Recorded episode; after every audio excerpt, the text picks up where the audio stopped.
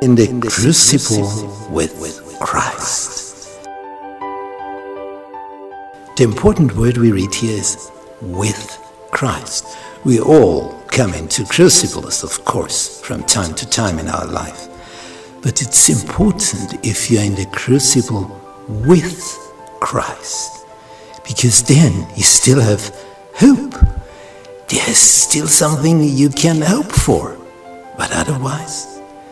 So we will have a close look at people in the Bible, how they managed to get through a crucible with Christ, so that we can get strength and surety and know what to do when we are in such a shadow of death.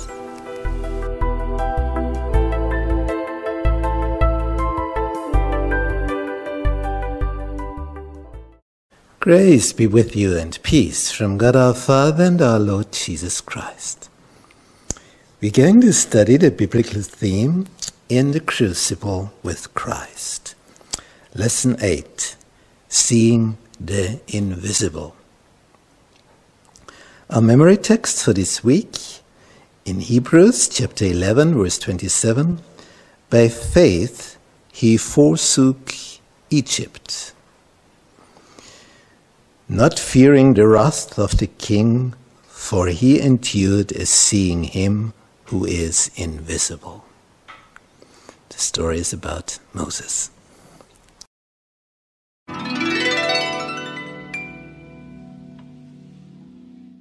Our Father's extravagance. In the Epistle of Paul to the Romans, in chapter 8, we have wonder, wonderful verses. There are verses that show us God's extravagance. With that, with verse 28, and there we read. And we know that all things work together for good to them that love God, to them who are the called according to the purpose. For whom he did foreknown, he also did predestinate to be conformed to the image of his Son. Predestinate to be conformed to the image of his Son. That's our Father's extravagance. He wants us to be conformed to the image of his Son. Now imagine, this is the, the highest quality in the universe. There is no higher quality than the image of the Son. And this is what God's plan is with you and me. It's, it's unbelievable. Moreover, we read in verse 30, whom he did predestinate, them he also called. And whom he called, them he also justified. And whom he justified, them he also glorified. So, glory, God's glory, that is it, what God wants us to show, to be people will see if we live amidst God's glory. We, we all are confronted with misery and pain and sickness and, and all these things. But when somebody catches sight of a person that has a peace in itself and a love and power, although he is sick or poor or whatever. But there's something in this person. You can look at it, you can see it when you look at the eyes, that there is a radiance coming out of the eyes. It's special. Our Father's extravagance. His plan with you and me.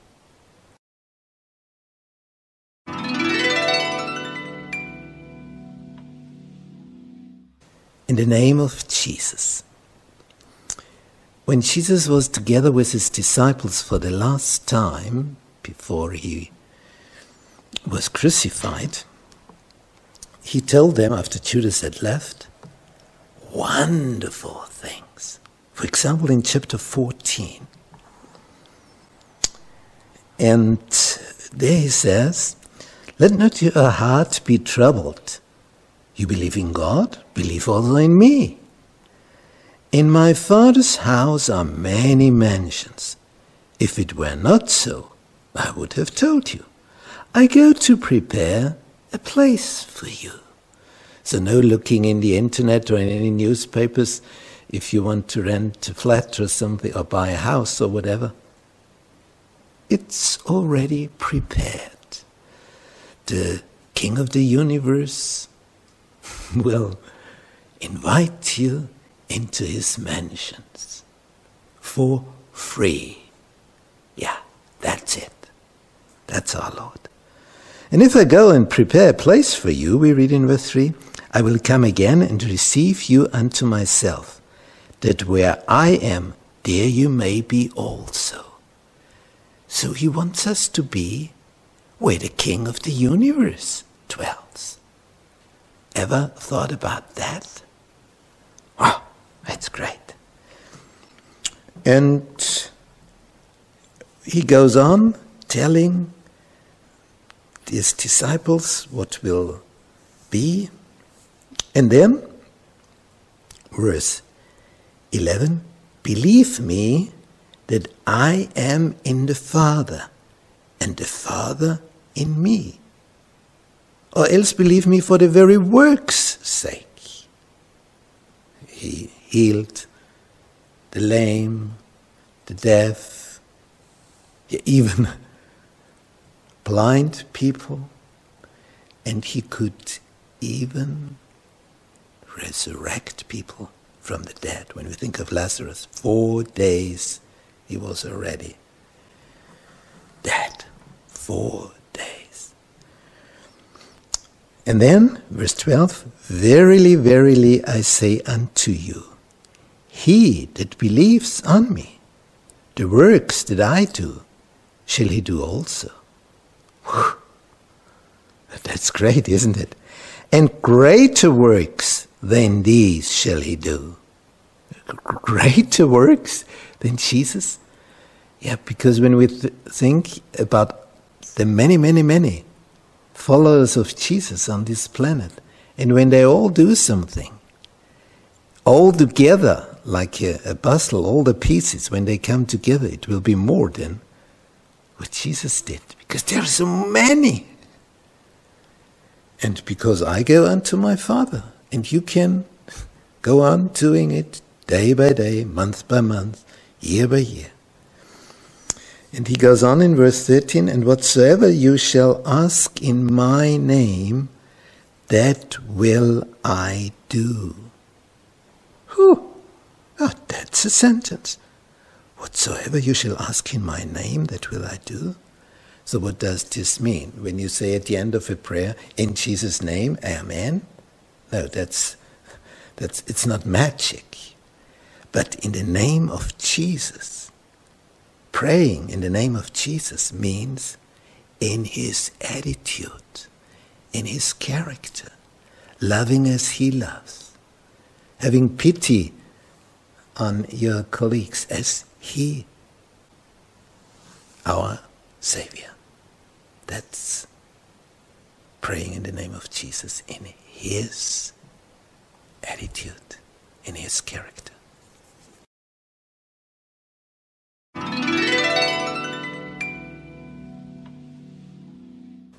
The power of the resurrection. There is one city in which Paul stayed for the longest time ever on his missionary tours, and that was Ephesus. And in his epistle to the Ephesians, in chapter 1, verse 18 onwards, he writes about the aim God has with us. The eyes of your understanding being enlightened. So, not dark, but enlightened, so that you can see. That you may know what is the hope of his calling, and what the riches of the glory of his inheritance in the saints, that you may know it. So there's something to discover. And what is the exceeding greatness of his power to us what to believe, according to the working of his mighty power? So God is the mightiest power in the universe. And if we are in connection with this mightiest power, when you think about electricity, once you're connected, you get the power. And the greater the power, that's in there in your house from outside, the more you get when you are connected. Verse 20, which he wrought in Christ when he raised him from the dead and set him at his own right hand in the heavenly places far above all principality and power and might and dominion and every name that is named, not only in this world, but also in that which is to come. So, Jesus, he's got the, the power above all powers, above all principalities. There, there is no other power like his power. And once you're connected to this power, you get this power. And Paul wants to tell the Ephesians imagine, you, you, you, you just have to be connected. That's all. That's the point. Without being connected, no power. But how? How can I be connected? Maybe you ask It takes time. When your mobile phone is out of order, no more power, what do you have to do? It must be connected to the power. And then it needs some time that the power is refreshed. That the accumulator accumulates the power within your mobile phone. And if you say, well, I, I do not have the time to, I, I, ju- I just need the power, it won't work. It needs time for accumulating the power. Therefore, every morning, every evening, take your time, be together with your Lord, study His Word, accumulating God's power for your life. Or do you want to run around without this power? Would be silly, wouldn't it? So if you have the chance to connect to this power, why not do it? Every morning, every evening.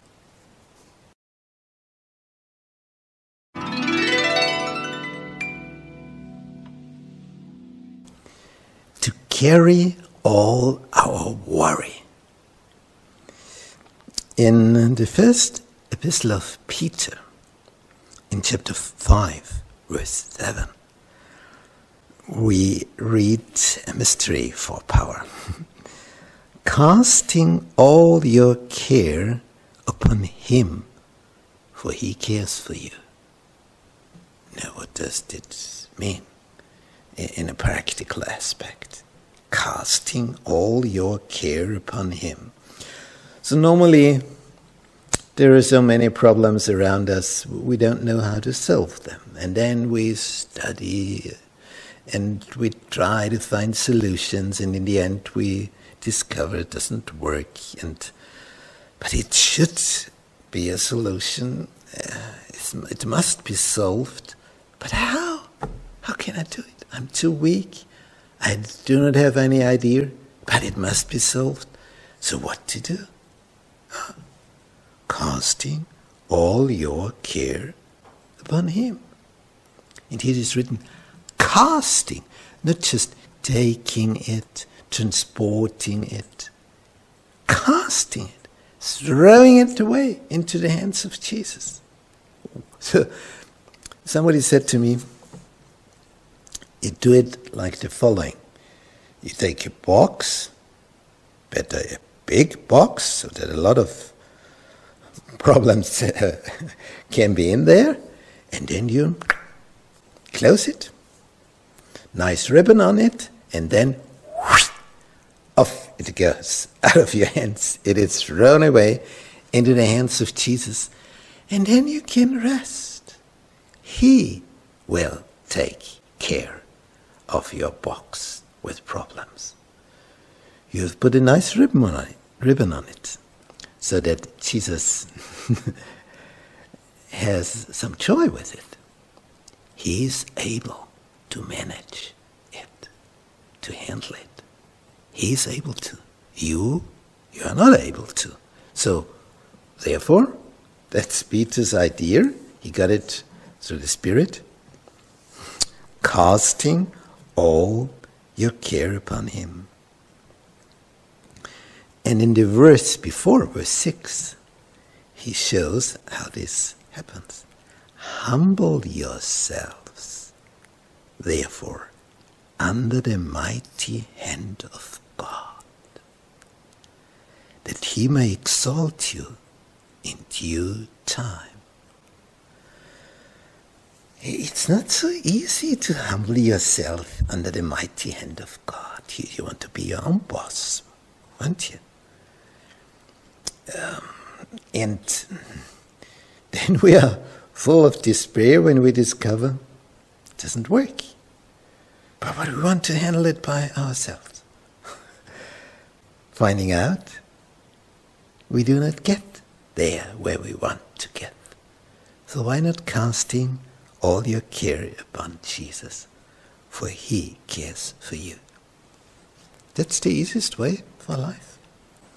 But it needs humbling yourself under the mighty hand of your God.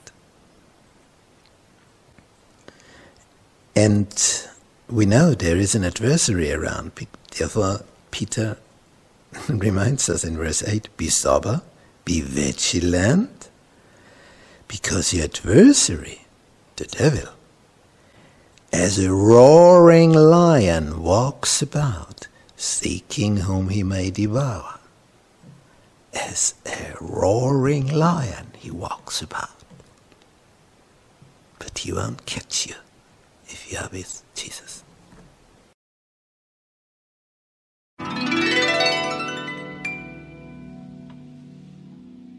Still faithful when God cannot be seen.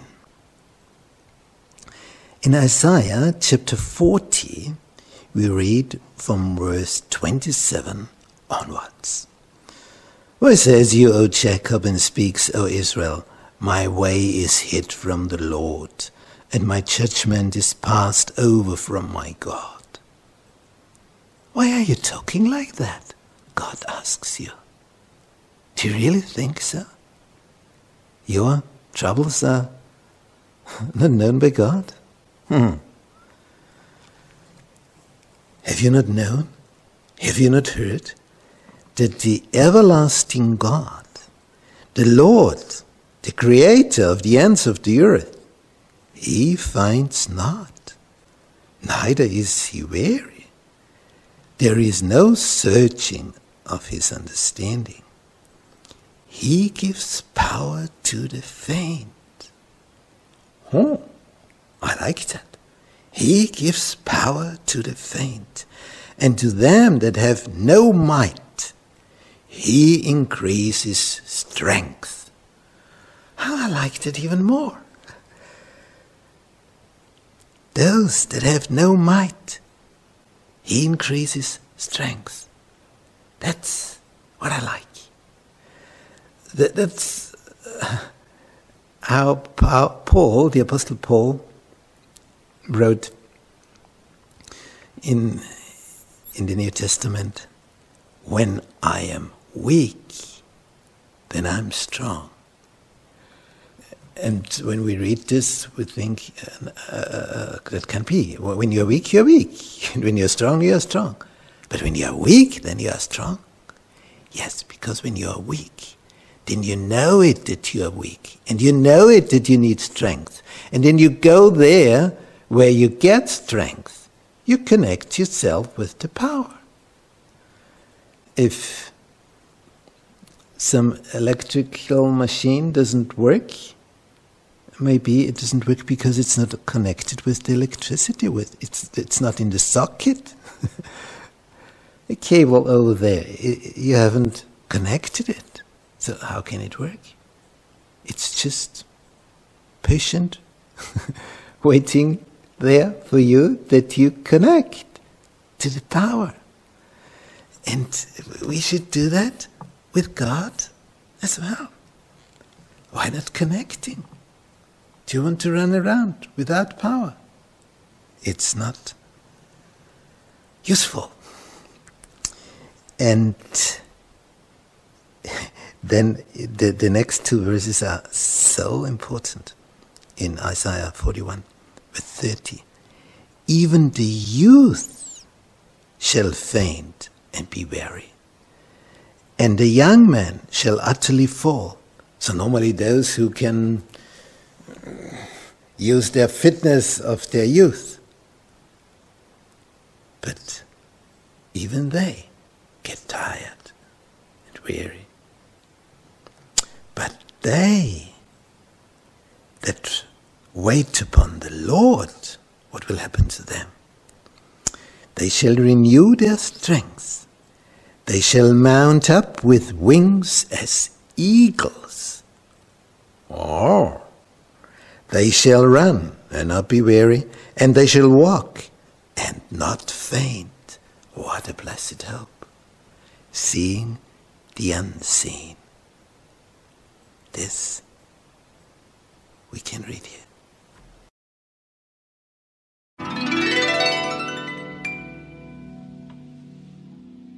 Summary Ellen G. White, she wrote so many, many, many manuscripts during her life. Much of her writings is in books, so you can read it, but not everything. And sometimes students find a special quotation and then they ask for a manuscript release. And over the years, many manuscript releases had been. So there were printed books with manuscript releases by Ellen G. White. And one is the volume 6, and there on page 225 we read, Has not God said he would give the Holy Spirit to them that ask him? And is not this Spirit a real, true, actual guide?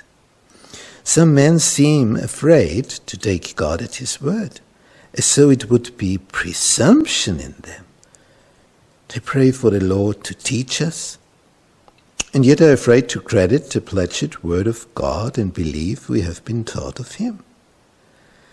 So long as we come to our Heavenly Father humbly, that's the point, humbly, and with a spirit to be taught not with the spirit, I know everything, I am number one. Willing and anxious to learn. Why should we doubt God's fulfillment of His own promise? You must not for a moment doubt Him and dishonor Him thereby. When you have sought to know His will, your part in the operation with God is to believe that you will be led and guided and blessed in the doing of His will. This is your part in your operation with God, believing. We may mistrust ourselves, but not mistrusting God. We may mistrust ourselves lest we misinterpret His teachings, but make even this a subject of prayer and trust Him still trust Him to the uttermost. That His Holy Spirit will lead you to interpret aright his plans and the working of his providence. It's great. Simply great. And in the book Testimonies for the Church, volume 3 by G. White, we read on page 555 Faith grows strong by. Now, that's something I'm interested in. Faith grows strong by coming in conflict with doubts and opposing influences. Faith grows strong by coming in conflict with doubts and opposing influences. The experience gained in these trials is of more value than the most costly jewels. A diamond, imagine. Oh, what a price. But the experience gained in these trials is more valuable than the most costly jewels. So next time, think about this quotation. It will help you.